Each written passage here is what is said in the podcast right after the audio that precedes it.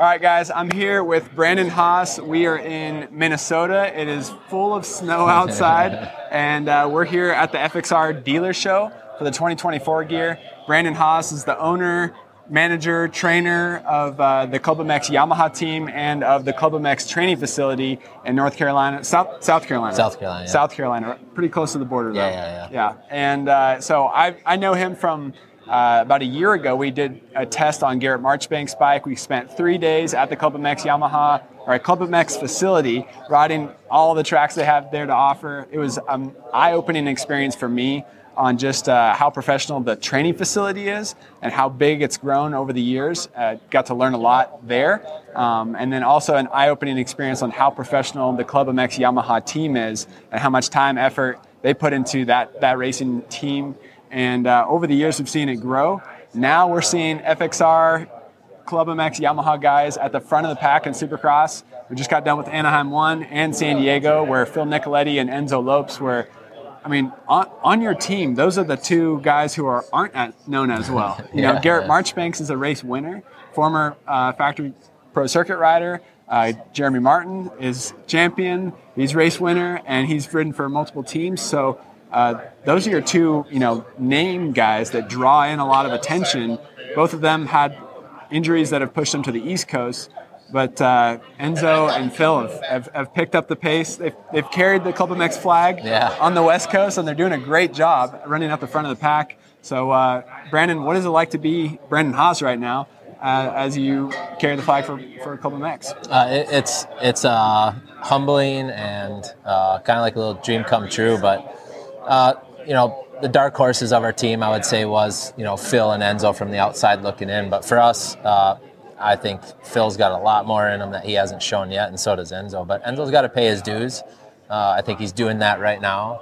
So with time, and he's going to have to kind of earn earn that next level of confidence for him to get up front and, and get relaxed and uh, feel the confidence that he belongs. Yeah. Um, where Garrett and Jeremy have already earned that over the years. And, yep. and with that being said, Garrett still has a little bit more to, to earn. But uh, yeah, for us to go West Coast and already kind of feel like we're doing better than expected is cool because East Coast is, you know, we're excited for Jeremy to go racing. But, uh, you know, in an ideal world, we wanted to split Jeremy and Garrett on coast. And, you know, just the way things work out, Enzo was progressing so well and so was Phil. Yeah. That, uh, and then Garrett got hurt um, it just it's kind of like a natural fit.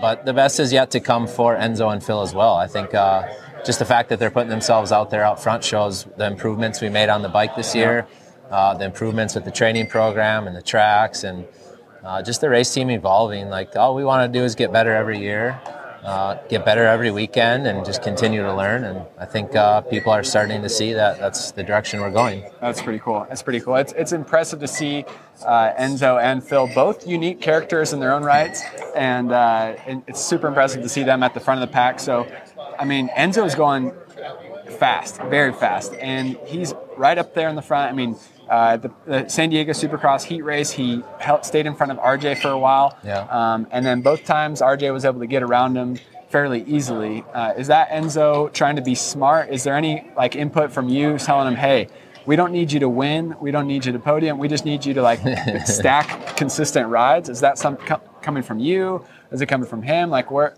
what, what's the mindset of a of a team owner with a guy like him? Uh, it, it's kind of twofold. It's uh, the first part of me as you know team owner is what the heck are you doing? How you let that guy go? Yeah. You know, like I can't get it, I can't comprehend it. And then by the time I get back to the truck, it's like, all right, be a coach, be a leader, uh, work with him. Enzo's really just this is new territory for him. He's never led laps at a supercross race before. Um, he gets out front, he rides really good the opening lap, and then I think he it kind of hits him like he just starts thinking about it. His brain turns back on instead of off. Yeah. And he gets nervous. He feels like they're all over him. It's like, no, RJ was four bike lengths behind you. What yeah. were you? Oh, it sounded like he was right on me. I didn't want him to land on me. Yeah. It's like he's just overthinking. So I think what you'll see is he's maybe leading a couple laps now. He'll lead a couple more next time. He'll lead a couple more next time. And I think when it all comes together, uh, that switch will flick and, and Enzo's a front runner. Um, speed during the week he has. He hasn't showed it yet. Yeah. He's still got more speed in him. Yeah. Um, The bike is really good for him. His setup is really good. We're not changing anything. Nice. Actually, since we got on the bike in the off season, uh, we've made very, very minor adjustments to suspension, uh, chassis in general. But what we did make improvements on was start maps and getting the power to deliver the way he wanted it. Yeah. Uh, he didn't know the way he wanted it, but with the years, you know, this is year three now with Enzo. Uh, missed one year with when he went to a different team, but uh, so we really know him well. That we were able to develop the motor the way he needed it with very little feedback. That's cool. Where Jeremy and Phil, they know what they want. Uh, Yeah. They know what they need. So I'm actually really hoping that this carries over to Marchbanks as well because he struggles a little bit more with what he exactly wants out of the bike. Because Yeah. him and Enzo are a lot alike. They just they just ride it. Yeah. They ride what they got. They make the best of it, which is great. Yeah. Uh, but as a team, that's where we're finally kind of stepping up our game to be able to see it and deliver it without them saying anything. That's cool. So I think that's you know Phil's got a, a new engine package that's unique to him, uh, and I think that's why you're seeing both of them start up front. Is we, we've been Yeah. able to deliver what they need on a personal level. That's cool. That's cool. So, like I mentioned, as you can tell with the gear in the background, we're at the FXR dealer show, and owner of FXR, Milt, he's he's explaining how cool it is to see FXR branded gear at the front of the pack in a Supercross race. Um, and you guys have done a great job with that. FXR has done a great job of creating unique gear uh, that is able to stand out from the pack. It's easy to know where the Club MX guys are, and you Yeah. explained too that it's also something that riders are looking for in it when they're coming to the team. Is that correct? That is, yeah. Like uh, even the latest being Jeremy. You know, the other guys have been here for a minute, but Alex was the same. Garrett was the same. Like when we start negotiating with them, you know, one of the first things uh, that they bring up is how cool the gear is, and, Nice. and they're excited to wear it. And I think that says a lot for our program because we have partners like that that help carry the weight where maybe we slack in, in you know the financial beings and trying to go up against these big teams. So working with a company like FXR is is very important and high on our list. And uh, it's a passion driven company, and we're a passion driven race team. We don't have a, a corporate agenda to push uh, from a manufacturer standpoint or anything like that. So we really want to be able to deliver to uh, our partners, and FXR has been the one by our side from the beginning. Uh, they've been one to help us grow. Um, you know, even the latest with Jeremy, like we didn't have the budget for Jeremy, so the first thing you do is call your partners, and FXR was the first call. And Nice. Immediately, we're in. You Yeah. know, we're in. Like if you think this is the next step, we're in. Like That's cool. so, it's really refreshing to kind of have like-minded people, you know, in it because at the end of the day, we're all going racing because we love racing. Totally, totally, totally. No, that's Yeah. cool. Uh, what about like Yamaha and the support you've gotten from them? Because now you have factory level riders and you're a privateer team. Uh, you guys started on KTM's a long time ago, and then you've built a long platform with Yamaha and with Twisted Development building your engines. So I've ridden the Club MX Yamaha. It is extremely fast, and I was impressed with how uh, how fast it was last year. I can only imagine just more time and also more support from Yamaha and riders like Jeremy Martin joining the team. How much better it's gotten since then. So like, how has the support from Yamaha been? Because you guys have been finishing ahead of factory Yamaha guys so far this season, and I anticipate that you guys will continue to be front runners throughout the year. So, how's that support been, and how, how has it evolved over the years? Yeah, so so actually backing up, uh, I, you know, ever since I personally started racing, I've been on a Yamaha, Okay, and uh, we did KTM's because a local dealership supported us, and um, it was like our first little go at it. But I think we all knew the Yamaha 250F was a really good platform. Uh, so we started it from uh, ATVs and more, helped us with the bike. We got to pick what brand. He carries all the brands, and we picked Yamaha. Cool. Um, and then every year they've stepped up and stepped up. And uh, like this year with Jeremy, the biggest thing was our parts budget. We needed an increased budget to give these guys brand new engines every race, have a practice rotation dialed in. Uh, we could never really do that in the past from a sta- staffing standpoint, but from also just a raw cost standpoint. Uh, so yeah, Yamaha has been awesome. This is uh, a big year for us because it's a contract year for Yamaha. It was a two-year deal. Um, we really want to do well and hope that you know. I think I think we are slowly. Co- and, and, and Star is a, a powerhouse. Like uh, you know, they're maybe at a, a low point for them right now, but it's still a well-established, Totally. high-level program. So, of course, we want to beat Star, but we want to beat everybody else just as bad as Star. totally. I'm personally uh, happy when Yamaha wins with any rider, whether it's Star or not. I'm just pumped to see blue bikes, just like when FXR, you see other gear like it's cool. You know, you kind of feel like you got some skin in the game. Yeah. But uh, ultimately, for us to keep growing as a program, we need a manufacturer to lean on more than what we are now. Yeah. We're not a factory supported effort. We're, we're a very minimally supported effort from a manufacturer. Grateful for Yamaha and everything they do. But, uh, you know, eventually we are kind of getting to a point where I'm hoping Yamaha will step up more so so that we can continue to evolve. I think we've proven we can do it with very little. Uh, I would like to see what we can do with more. Yeah. And I think we'll continue to prove that, and I do hope it's on a blue bike. That's cool. That's cool. And then can you talk a little bit about like uh, the training facility side of things? You guys just built a brand new race shop, so you're investing a lot of money into racing, but also your facility as well. Yeah, I'm. Uh, I've always been all in. Uh, the race team has consumed a lot of finances. Uh, thankfully, Club MX is doing really well. Yeah. Um, but you know, like I just said, for a race program like ours, we have reached a head that we can only go so far being privately funded. Yeah.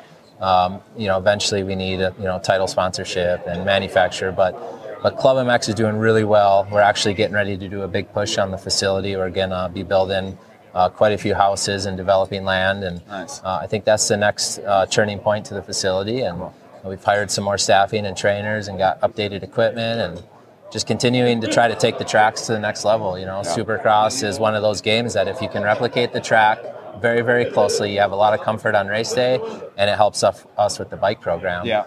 You know, with limited resources of a race team, the biggest asset we have is Club MX. Yeah. Very rarely do we go racing and make changes because the tracks are so identical Yeah. uh, that we're able to dial in our program really well. Yeah. So uh, I hope with time, you know, we can make that an asset to somebody more so than we are now, just being a personal advantage. I, Yeah. I do hope that we can bring that to a, a larger level. But yeah, Club MX doing really well right now.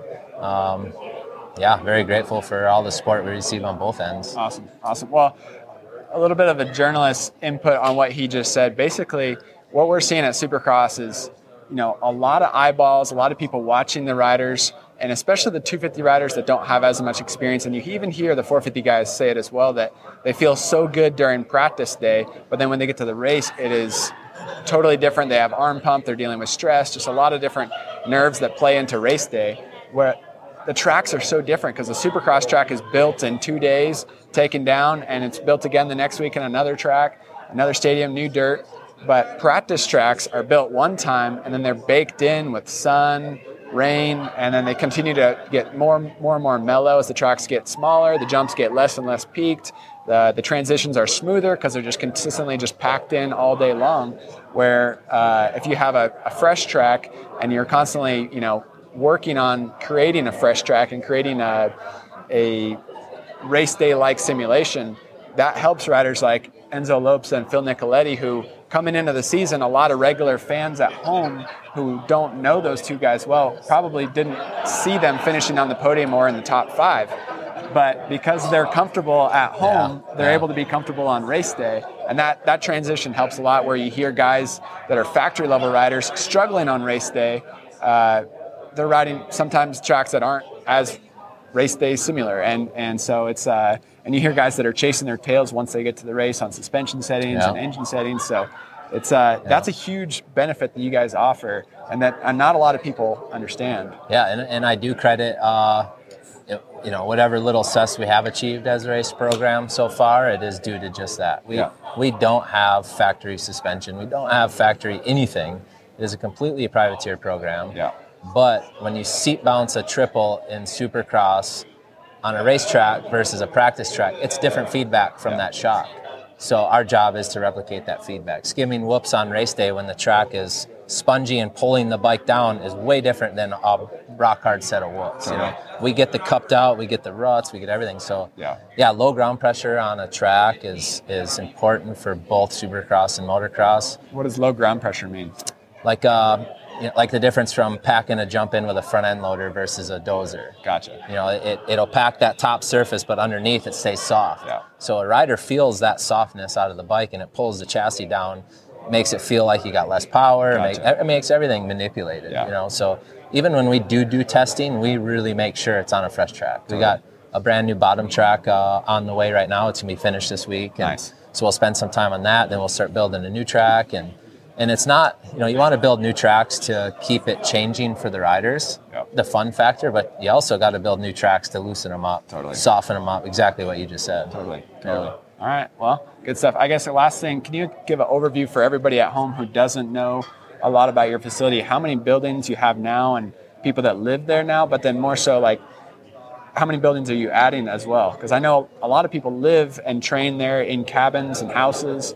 Um, so what are you? Where are you at now, size wise, and where are you going to be when you're when you're done with this next project? Yeah. So we're a 200 acre facility. We got um, you know a handful of supercross, handful of motocross tracks, um, two RV parks. I think there's I don't know how many houses and cabins, but 14, 15. Um, and then we have shops where everybody can have their own private garage. You know, they can if they go racing, they can lock it up for a week or months at a time. Um, but the biggest push is uh, we're going to be building a bunch of housing, and you know we've d- sort of, uh, I guess, fortunately grown into our own little community. We're out in the middle of nowhere. It's nice living with moto people. Like I love it. It's a country life. Yeah. But you know, still the Nicolettis and some guys they do live in Charlotte and they commute back and forth, which is fine too. But uh, a lot of demand for people wanting to live there full time, and uh, I think also with you know COVID and things that change, a lot of people working from home. Yeah. So maybe a, a younger kid now has the availability for his mom and dad to live remotely, and Yeah. uh, so we've denied it over the years and passed up, but now we've got to ahead with these opportunities that uh, we're going to start developing the property, and uh, I have this kind of vision in my head of like a ski resort with houses down the, Nice. the runs and or like a golf course, you know, like Yeah. I want houses around motocross tracks. I think it's awesome. Cool. We're not riding them at night or, or anything, so it's very peaceful uh, living. But I think it's cool when you get to live, eat, breathe, and sleep our passion and share it with other people with the same. So yeah, it's uh very fortunate. Without the Club MX growth, we we definitely wouldn't be able to push the race team like we have been. Yeah. Cool. All right. Well, thanks for your time. Good luck uh, the rest of the season. I appreciate it. Sweet.